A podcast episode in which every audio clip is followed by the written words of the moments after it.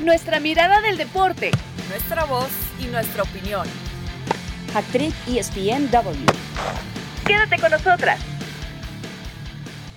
Hola, hola, como cada viernes, bienvenidos. Esto es ESPN Hat Trick. Nosotros somos la triple C, es decir, Cristina Alexander, Cari Correa y quien les habla, Caro Padrón. Un gustazo recibirlos para hablar de algo que, que comentamos la semana pasada, que evidentemente era un rumor que se estaba esperando simplemente se diera como noticia y que el día de hoy, aún, ojo, no es noticia, pero está encaminado a hacerlo, y es la llegada de Xavi como nuevo entrenador del Barcelona, ya anulado un lado por el Al Saad, equipo al que perteneció de hecho como jugador algunas temporadas y otras temporadas como técnico. Veíamos una imagen de despedida de parte de Xavi con sus jugadores, algunas lágrimas y por supuesto ya todo encaminado para que sea anunciado próximamente como nuevo técnico de la entidad Blaugrana. Chicas, un gustazo recibirlas.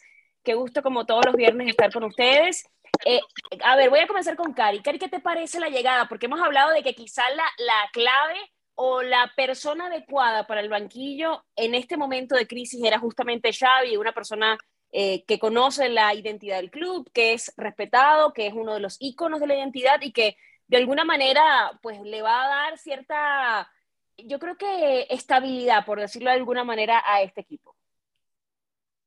Sí, hola chicas, con el gusto de saludarlas como cada viernes y gracias a ustedes por escucharnos. Pues ya lo habíamos platicado en otras ediciones de Hat Trick, era la opción que lucía más viable y la que podría traerle mayor tranquilidad no nada más a la, plantilla, a la directiva, sino también a todos los aficionados que últimamente estaban altamente sentidos por la marcha de Messi, por eh, eh, la baja tan dramática de resultados, por cómo habían terminado las ediciones de Champions anteriores, por todo este escándalo que surgió con cambios de entrenadores, lo último con Kuman, eh, que si el cambio de la presidencia, habían sido demasiadas cosas, o sea, en realidad es como un torbellino por el cual no terminaban por salir.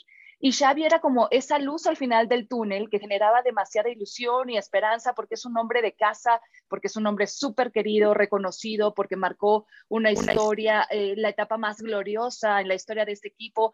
Entonces, eh, creo que es lo mejor que le podría pasar, pero como lo platicamos antes, eh, obviamente tienen que ser ultra conscientes de que no va a llegar e inmediatamente con una varita mágica va a resolver todos los problemas que está arrastrando el Barcelona. Incluso la forma en la que llega, ¿no? O sea, eh, sabemos que se va una comitiva del Barça a Qatar a reunirse con los jeques, a negociar, y hasta para la salida o la marcha de Xavi empieza a haber como, eh, pues no, no, polémica, pero sí como eh, esta información extraña por ambos lados, porque el Al-Sad lo da por un hecho vía redes, pero el Barça guarda silencio porque todavía no se sabía cómo iban a pagar esa cláusula de 5 millones y es que sabemos todos la situación económica que envuelve al club endeudadísimo y que eso le estaría generando problemas con el fair play. Cari, además hay un tema de una información, de hecho, que saca Sport.es eh, y hace un, un balance de cuánto ha gastado el club en entrenadores y están hablando de 30 millones para indemnizar o contratar desde que se fue Luis Enrique en 2017, o sea, ojo, 2017 hasta acá, que, que, es un plazo muy corto, a Ernesto Valverde, a Quique Setién, a Ronald Koeman y ahora, por supuesto, a Xavi, que ahora hay otra información que dice que aparentemente no van a tener que pagar la cláusula, pero que sí se armó un lío porque el Barça estaba esperando que todo se diera para hacerlo oficial y que el Alzat, por supuesto, le, le picó adelante y al, al, anunciar que Xavi se iba, pues obviamente solamente hay que saber sumar un poquito, Cris, ¿no? Para decir, evidentemente está por ser presentado por, por el, el, Barcelona. Sí, exacto, no por nada ya vimos las fotos de, esa comida que tuvo con sus pronto exjugadores, eh, de cómo lo aprecian, porque se está haciendo mucho esta comparación de que Xavi por el momento, bueno, sí tiene algo de experiencia, pero estamos hablando de la Liga de Qatar, pero dejó su huella también importante sin duda en el Al-Sad. Otra cosa es eh, que sabemos que va a ganar menos, no sé qué tanto, pero no, no quiero decir tampoco mucho menos de lo, que, de lo que está ganando en este momento en Qatar, pero va a ganar menos en el Fútbol Club Barcelona. Eh, ya lo platicábamos, ¿no? El momento en el que va a estar llegando Xavi, lo que dice Cari es importante habrá que ver qué tanto se le puede exigir y lo que comentábamos también de que tendrían que ser muy realistas con este proyecto que para Xavi va a ser completamente verde, no solo porque está por primera vez en su carrera como director técnico en un club donde la presión mediática es muy seria, pero también pero, pero, él sabe, ¿no? De, digo, de presiones sabe él y de estar en la presión de este club, pues también creo que podría manejarlo. Pero de jugador, pero de jugador a director técnico cambia muchísimo. O sea, ve, ve la situación de Ronald Koeman y a mucha gente se le olvida que, que también Ronald Koeman en su momento fue, fue figura fue figura del Fútbol Club Barcelona, el héroe de Wembley, lo que tú quieras. Acá lo de Xavi nos acordamos más, esta generación lo tiene como más relevante porque lo de Xavi es mucho más reciente que lo de Ronald Koeman.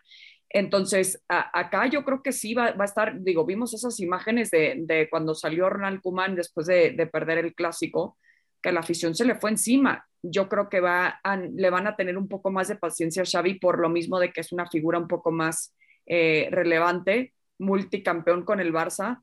Em, catalán, bueno, identificado eh, desde, las raíces del club. Entiendo tu, entiendo tu punto, es como una moneda al aire, ¿no? Que no sabemos de qué lado va a caer. Puede ser como Zidane, por ejemplo, que, que, oye, tuvo realmente un paso glorioso por el Madrid, pero puede ser un desastre también. O sea, no, no tenemos una garantía de, que realmente le vaya a ir súper bien. Sí, y Zidane tenía Cristiano, Xavi acá llega y ya no está Leo Messi.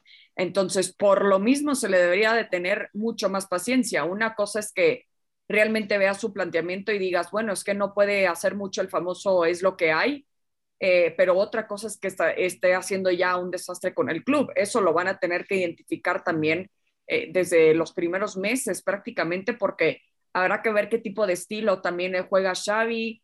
Eh, yo honestamente no sé qué tipo de estilo está usando en el Claro, y pero ¿y cuánto tiempo por ejemplo, tú hablas del estilo que quiera implementar Xavi, pero ese estilo, que seguramente será volver a las raíces, a la esencia de lo que era este Barcelona, y él perfectamente lo conoce, pero ese estilo tenemos que ser conscientes del tiempo que le va a llevar formarlo, porque él está tomando un equipo ultra manoseado por la cantidad de técnicos que ya hace unos minutos Carito nos hacía como eh, la data, el recordatorio de todos los que han pasado por ahí en los últimos años. Entonces ya queda todo como demasiado tocado y para Xavi es un producto, o sea, a ver, yo te invito a hacer un pastel a mi casa, pero te doy una mezcla donde yo ya mezclé lo, que se me antojó de harina, de, huevo, y tú no sabes cómo le estás tomando. Entonces, eh, eh, creo que todos sabemos y estamos conscientes de que Xavi toma este reto por amor a la camiseta y mucho tienen que agradecerle.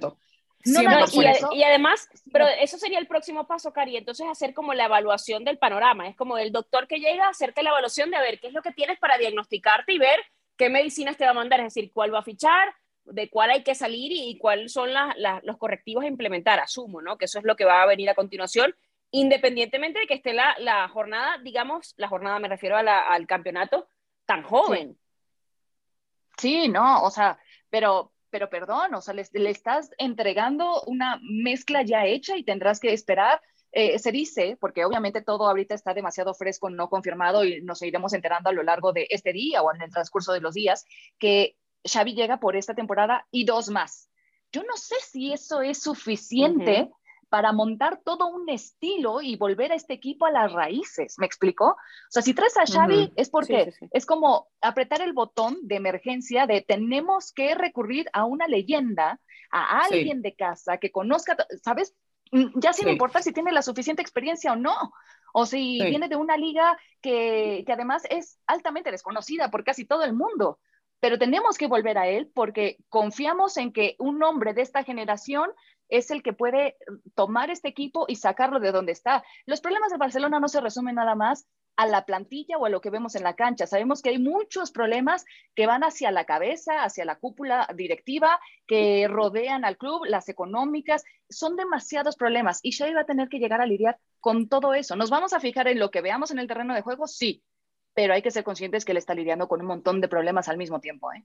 Sí, sí, totalmente. y, y, yo, antes de, de Chris, darte paso, por ejemplo, en ese sentido, fíjate que ha sido como la tendencia de muchos equipos. El, el United lo aplicó con Solskjaer cuando lo trae, que era un tipo que era un ícono de la institución, que era querido por la afición, como para, bueno, vamos a, traer algo incluso de cara a, a, la grada, ¿no? O sea, son decisiones que se toman de cara a, a eso, a identidad, a restablecer símbolos, a tratar de hacer clic nuevamente con la afición y a tratar de, eh, de alguna manera, eh, darle al aficionado algo que la gente sabe que va a funcionar, o por lo menos en, el corto plazo, ¿no? Ya, vimos la situación de, del Manchester United, digo, no es tema de conversación el día de hoy, pero para mencionar que, que son fórmulas que ya están vistas, que a veces te, te, jalan, a veces funcionan y a veces no.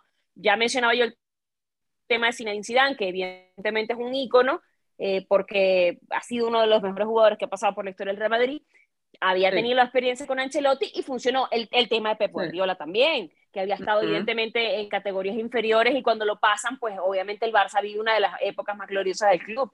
Entonces yo creo que, pero no sé si, si estarán de acuerdo, que, que, también siento que se le va a comparar mucho con Pep, porque vienen como de carreras más o menos similares, ¿no?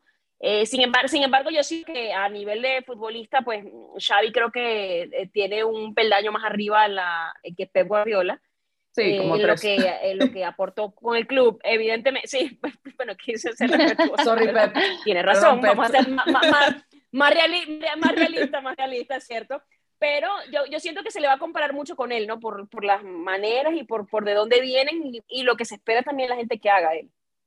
100%. A, a mí, no sé por qué cuando, cuando eh, sacan este tema que ha sido recurrente por, por razones obvias, esto que, que, mencionas, esta tendencia de las leyendas que se vuelven técnicos, como que me hace pensar mucho en, en la historia de Tom Brady, algo que conoce perfectamente Cari, que en los videos eh, para, para que lo draften está súper flaquito, no corre tan bien, y bueno, Ojalá, no les tengo que contar. estaba fofito.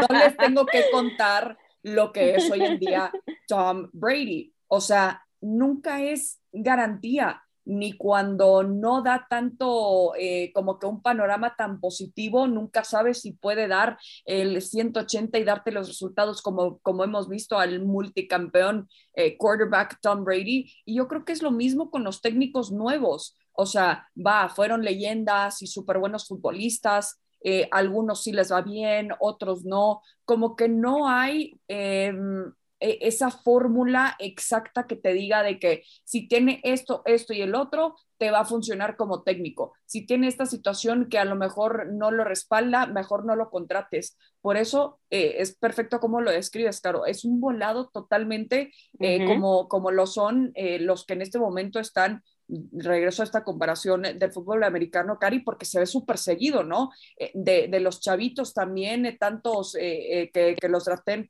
que los draftean también como número uno.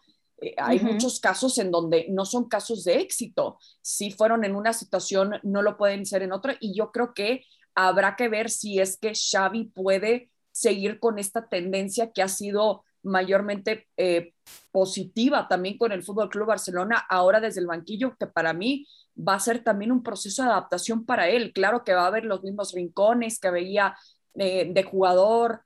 Eh, yo creo que en cuanto al vestidor le va a servir mucho al equipo eh, ya no tener a Ronald Koeman, que ya no tenga sí. al menos estos problemas por el momento. Ya con, se desgastó mucho con la directiva. Eso. Claro, y, y, que los, y, los, y que los chavitos vean a Xavi digan de que, wow, Xavi Hernández es mi director técnico, lo quiero dar todo, no que no lo estaban dando todo, pero como que es distinto ver a Kuman en el banquillo que a Xavi Hernández. Por, y saben por cierto, que, perdón, nada más dime, quería aumentar, ya nada más la llegada de Xavi al, al Barcelona es un aporte enorme de credibilidad, de liderazgo y de alto compromiso, sin hacer nada, ¿eh? Todavía, uh -huh. pero nada más con anunciar la llegada. Y a diferencia de otros técnicos cuando llegan y toman ese banquillo, que todo el mundo está como expectante de, pues, a ver qué va a hacer ahora este, ¿no? Eh, en el caso de Xavi, estoy segura que va a llegar y de antemano cuenta con una red de uh -huh. apoyo, con un soporte alrededor de todos los que fueron la generación, este, de mucha gente que estará dentro, o sea, trabajando. Claro, se lo ganó. En las entrañas. Bueno, por supuesto. Trae, trae el crédito positivo. Plus, claro, claro. Y de hecho, fíjense otra cosa que, que les voy a mencionar, una información también de Sport, eh, con el tema de la cláusula, ¿no? Porque muchos habían dicho que eran 5 millones, que el Barça había como la discrepancia de cómo le iban a pagar, etcétera. Según Sport, el Barça y el propio Xavi van a pagar de manera conjunta la cláusula. O sea, imagínate tú tu compromiso para que tú digas de tu bolsillo, sabes que yo voy a pagar, qué sé yo, la mitad de la cláusula porque eh, mi compromiso es tal que voy a ganar menos, que no me importa agarrar eh, este equipo, porque obviamente en, en, un buen momento, digo, yo, yo creo que en un buen momento todo el mundo quiere dirigir cualquier equipo, ¿no? Pero no, lo para, difícil claro, que... además, o sea, que, que Xavi tiene que pagar la, la, mitad de la cláusula y con la promesa de que se le va a reembolsar con lo que se obtenga de actos publicitarios que después él mismo tiene que hacer en Doha. O sea, ¿me vas a pagar? o sea, ¿Me vas a pagar con lo mismo que yo voy a trabajar?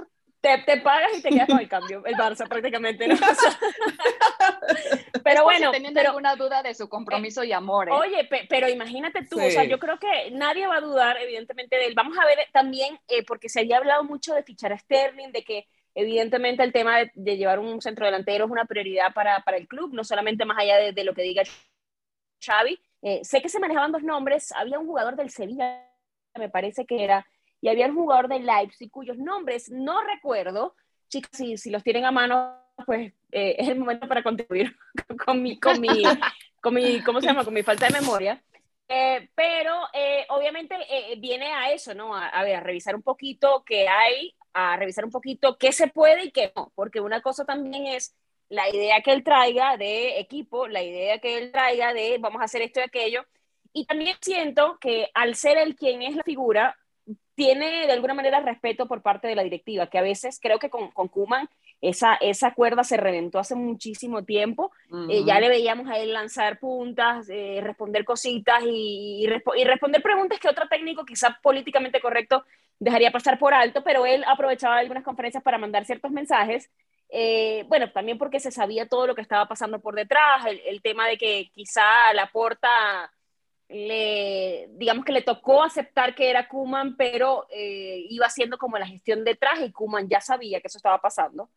Pero tampoco era, era muy difícil de adivinar porque, bueno, si el resultado no te acompaña, si hay tantos problemas, si el equipo está en una mala posición, lo más lógico es que tú sepas que tu cargo depende de lo que hagas, ¿no? Y, y ver un Barça en este momento, en la posición en la que está, oye, creo que es muy duro para los aficionados, creo que es un equipo que no se lo merece, pero también siento que es parte de las reestructuraciones, lo que hemos hablado siempre, ¿no? De que eh, todo tiene una curva natural de caída sí. y que después de pues, épocas buenas, lo que pasa es que, claro, si, si sacamos cuenta de lo que ha ganado el Barça y lo que quizá debió ganar por tener a Lionel Messi, pues los resultados no nos dan mucho, ¿no? En cuanto a, a Champions, que creo que es lo que más quieren los jugadores, eh, eh, los jugadores y, y, parte de la afición, que el equipo sí. destaque y el equipo pues no lo hizo en los últimos años. Entonces, Ahora hay que buscar la mitad de la tabla, la posición 9, para encontrar un Barcelona que se enfrenta a un Rayo y pierde, que se enfrenta a equipos que en teoría, claro, más allá de que el Rayo vaya que está haciendo una gran temporada, está en posición en puestos europeos en este momento, pues digo, está entre los primeros seis, pero sí siento que, oye, ya era como que cuando, cuando toca fondo, cuando saber, así se debería llamar el, este, este, este día, cuando saber cuando toca fondo, ¿no? Y suena cuando toca fondo, cuando, cuando sabes que es lo último, que de ahí no bajas más y que tienes que empezar a subir. Bueno, yo creo que la respuesta es Xavi Hernández, así que vamos a ver cómo se, se maneja todo. Eh, pero bueno, eh, para él, por supuesto, muy arriesgado, porque sí. es lo que hemos dicho, una moneda al aire que puede, uh, vamos a utilizar otra vez esta frase, puede ser el Titanic o puede ser el barco del amor, el bote del amor. Entonces no sabemos de qué lado va a caer, por supuesto es un tipo que es muy profesional, yo estoy segura que le va a ir bien, honestamente. Sí se le tiene paciencia, sí se le dan los resultados y se le dan, por supuesto, los recursos para armar algo y la autoridad para armar algo. Yo creo que eh, va a ser interesante este nuevo proyecto, ya hablaremos eh, seguramente de eso cuando lo presenten, lo van a presentar el lunes en el Camp Nou. Nosotros vamos a hacer una pausa en esta edición de Hat Trick y a la vuelta tenemos que hablar del grito homofóbico. Sí, otra vez, parte 10. Otra vez volvieron a sancionar la selección mexicana. Ya hablaremos de eso a la vuelta. Hat Trick ESPNW. Regresamos para esta segunda parte de ESPN Hat Trick. Bueno, hay que hablar de los campeones de la Serie Mundial, los Bravos. Después del año 95 estuvieron esperando levantar otro título, es el cuarto de la franquicia y qué manera de hacerlo además de blanquear en ese sexto juego al conjunto de los Astros de Houston, que normalmente se crece en casa, pero bueno, ya habíamos visto que los Bravos habían ganado el segundo justamente en el Minute Maid Park.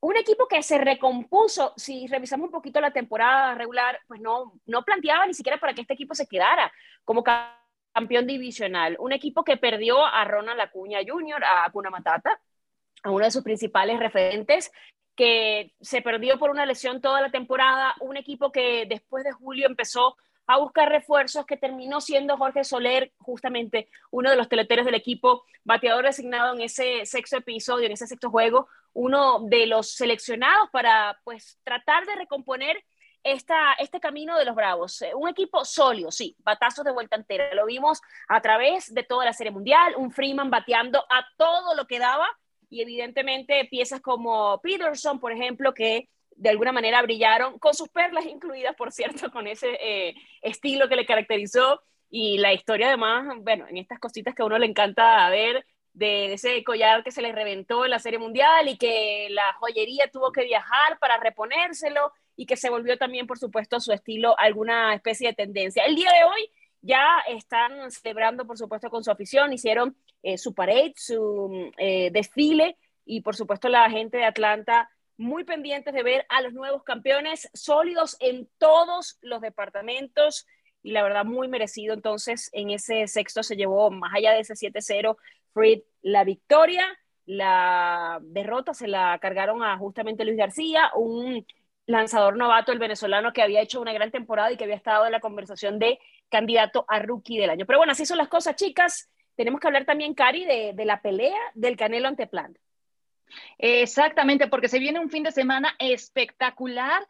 Bueno, si Saúl Álvarez hizo historia cuando conquistó títulos en cuatro divisiones distintas, ahora está a punto de hacer otra hazaña. Si este sábado logra vencer a Cal Plant para unificar todos los cinturones de las 168 libras, en posesión del mexicano están actualmente los respectivos cetros de la AMB, CMB, OMB y en poder del británico el del IFB, que es el único que le falta al mexicano. Eh, ahora me han preguntado de qué tamaño es el reto, eh, qué tan peligroso es este rival para el tapatío. Y es que yo sé que parece cantaleta porque siempre decimos que sus oponentes lucen peligrosos y ya a la hora de la verdad, ya cuando sienten la pegada demoledora que tiene el mexicano, todos o, bueno, la gran mayoría terminan por verse espantados o inferiores. Y de ahí viene que diga mm, que se enfrenta a puro bulto, ¿no? Pero no es culpa del mexicano que no le den batalla él ha buscado enfrentarse a los mejores del momento, incluso si para ello tiene que ir subiendo de división. Para todos los detractores de Saúl, porque increíblemente hay muchos, y en ese sentido creo que es más un tema cultural que ya será tema de otro día, pero el caso es que para todos los que cuestionan su capacidad o que si le armaron la carrera, yo creo que hubo un antes y un después para Saúl cuando perdió ante Floyd Mayweather Jr. Yo estaba ahí en Las Vegas y puedo decirles que creo que el Canelo fue el primer sorprendido de lo que había ocurrido, de la dimensión o distancia que había en ese momento entre uno y otro. Y a partir de entonces ha hecho lo que ha creído conveniente para crecer su carrera, desde abandonar una televisora que le daba respaldo, afiliarse a una promotora que justamente prometió buscar todos los combates que le llevaran a crecer y conquistar títulos, y cuando vio que no era así, hasta su frecuencia de combates había sido reducida, eh, que esa promotora apostaba más a lo que dejara dinero y no justamente a los mejores pugilistas del momento, ahí nuevamente Saúl Álvarez buscó desprenderse y, y ahí sí dijo, voy por las mías, ya tengo el nombre suficiente para manejarme yo, sé a dónde quiero ir, y tan es así que esta va a ser la cuarta pelea en 2021. Y Caleb Plan es sin duda un rival muy complicado que va a tener el Canelo, quizá el más complicado que va a tener en este año, ¿eh? superior a los tres últimos boxeadores que enfrentó. Y, y puedo decirles que es Plant muy competitivo, eh, ha tenido una historia dramática, es un gran campeón del mundo, pero el Canelo tiene pegada de modeladora, como ya les decía, conecta un alto porcentaje de golpes, tiene una quijada súper aguantadora, piernas bien sólidas para plantarse. No es quizá el más rápido por su contextura física, pero tampoco es que pierde velocidad. Su condición física es notable y es muy ágil para esquivar a los rivales. Y de verdad, me gustaría cerrar diciendo nada más que México debe de estar orgulloso de tener un representante de esta magnitud en el deporte, deporte que además es el que más triunfos le ha dado a este país. Eh, yo a veces he escuchado y visto más apoyo para Saúl de mexicanos fuera de México que aquí mismo. Idolatría por parte de amantes del boxeo, pero en el extranjero. Así que, señores, apreciemos al atleta que tenemos. Además, siempre impecable también fuera del ring. Puede caerte bien o mal, pero el Canelo es un tipo bien comprometido, que a sus 31 años se ha vuelto peligrosísimo por su capacidad de leer a contrincantes. Es favorito 10 a 1 el Canelo. No debería para mí haber tanta diferencia, pero me voy a quedar con el mexicano que se estaría convirtiendo, en caso de salir avante en el primer campeón mexicano unificado. Una pelea imperdible este fin de semana.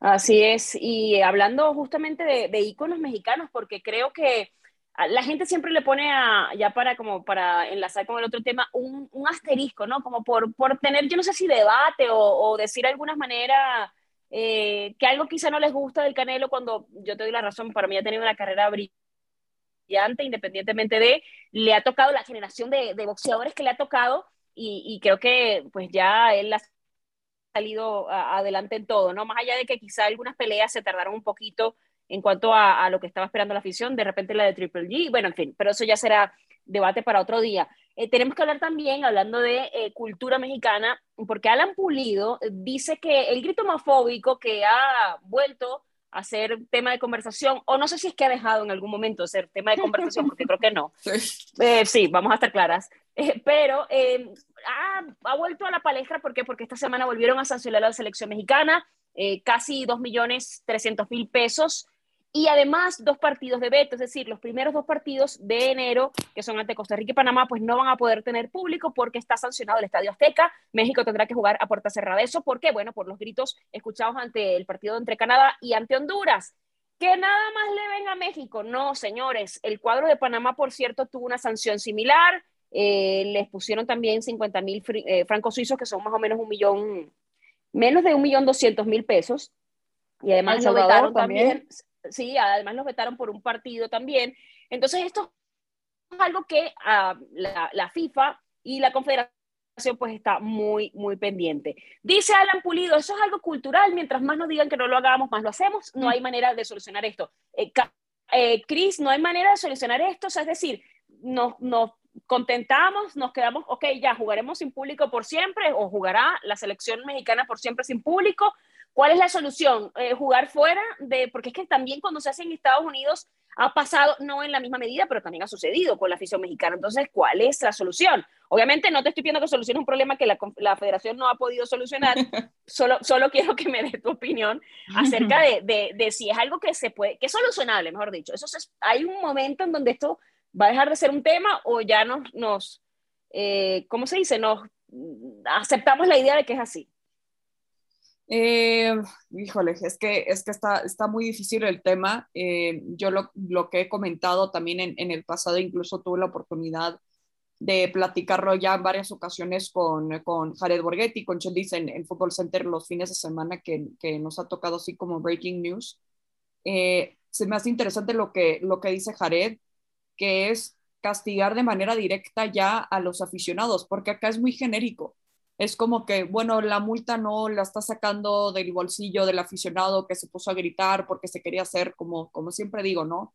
Que se quería hacer el chistosito con su amigo. Eh, eh, es, es, interesante lo que dice Alan Pulido también y no estoy totalmente en, desacuerdo con él. Es como cuando te ponen el botón rojo y dice y, y se ve todo bonito y brilloso y te dicen no vayas a picar el botón rojo y dices, pero ¿qué va a pasar? ¿Qué pasa si sí pico el botón rojo? Y es lo que sigue haciendo la afición mexicana. Es increíble que la gente no entienda. Es frustrante y, y, creo que están de acuerdo conmigo que qué cansado tener que todavía platicar de este tema que para mí, claro. al menos por los próximos años, no va a suceder. La gente no va a entender si no los va sacando así Chris, poco a poco del estadio y que los veten de por Chris, vida, ¿eh?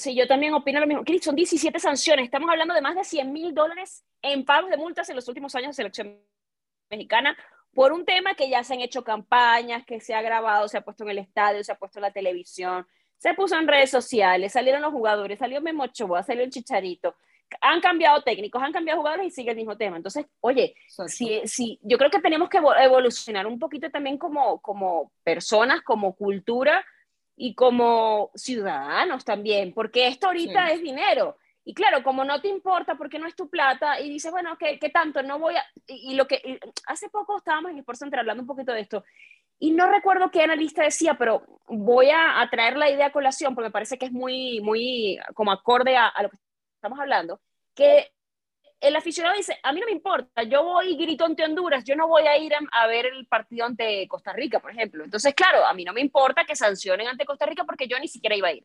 Entonces, es como que tener primero, una mentalidad muy corta, evidentemente, y además esto viene que más adelante va a haber una sanción de puntos, o sea, le puede costar Mm. una clasificación caria a la selección mexicana, porque ya hay un momento que la FIFA va a decir, bueno, ya está, entonces te tengo que eh, castigar con algo que realmente le importa a tu afición, ¿sabes? Porque ¿cómo vamos a hacer? Claro, yo, México está apelando la sanción, pero yo no, yo no veo que le vayan a, honestamente, a, a perdonar nada, más porque esto sí siempre es reiterativo y mientras más se castiga, como que la gente más tiene ganas de, de llevarle la contra a la FIFA.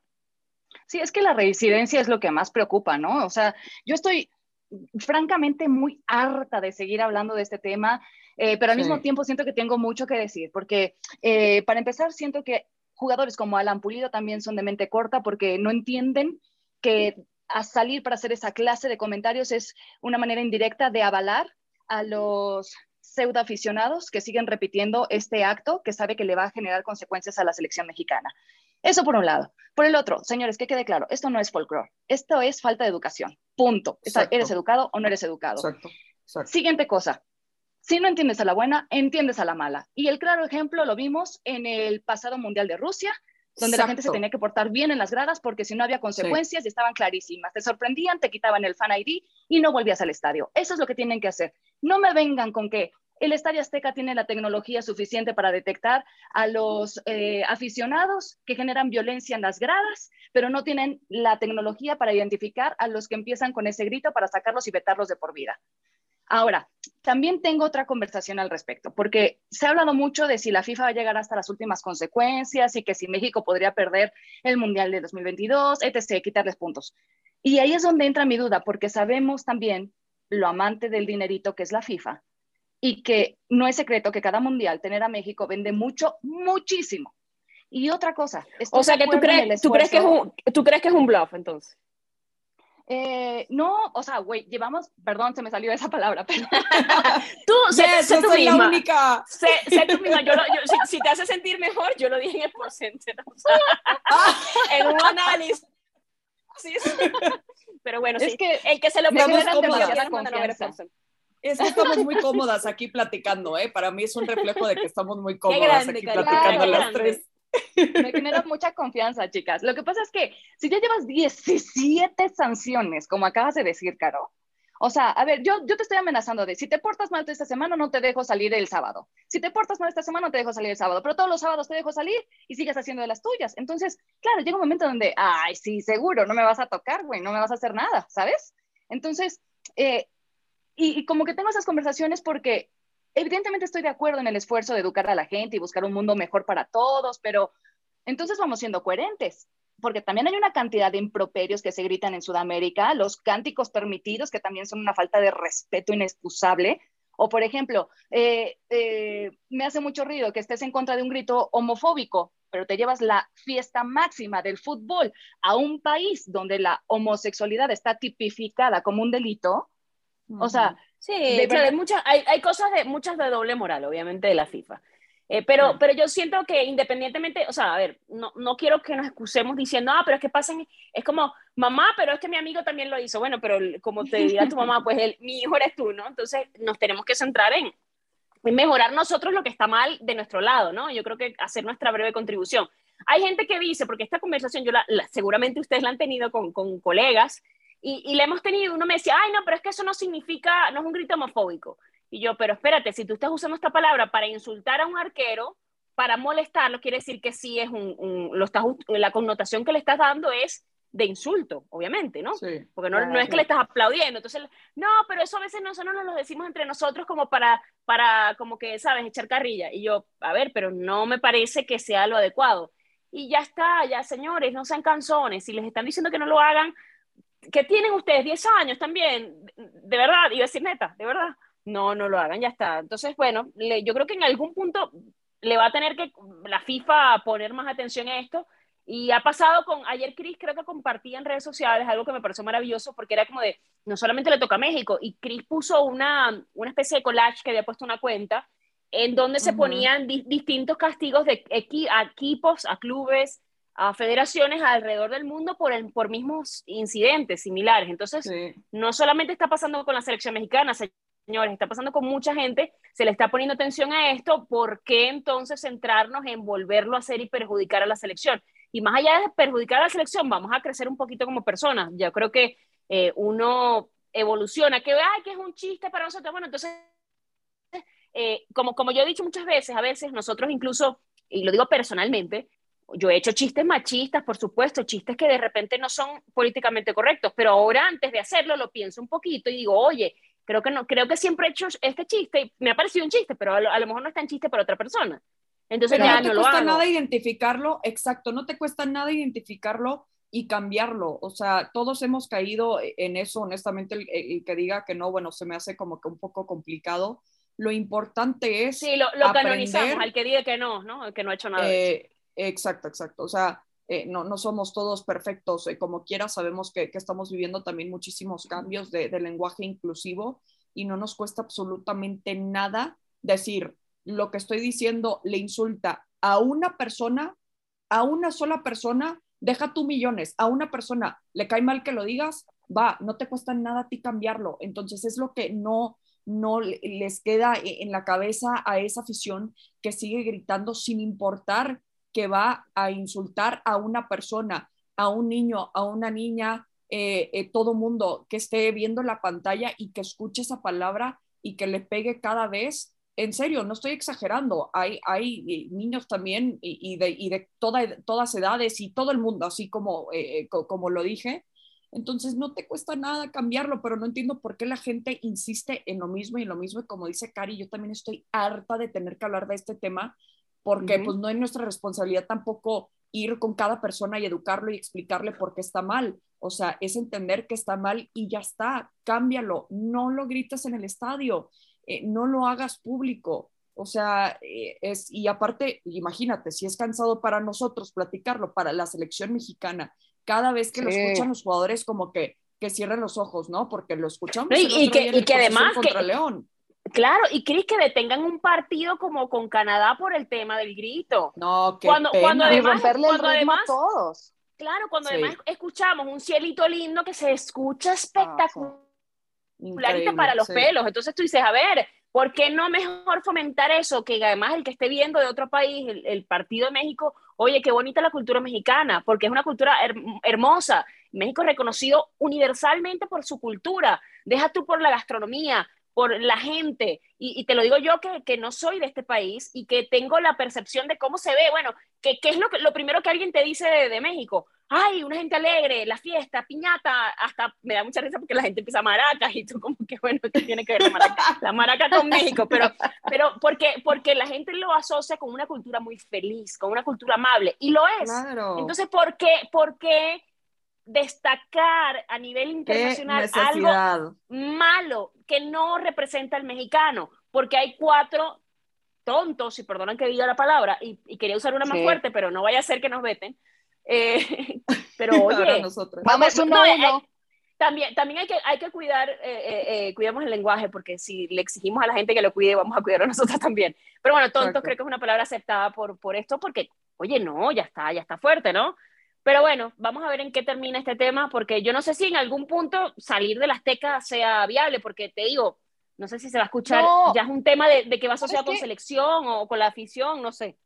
No, porque ya vimos que también este grito retumba en los estadios de la Unión Americana, así pasó en la Copa Oro.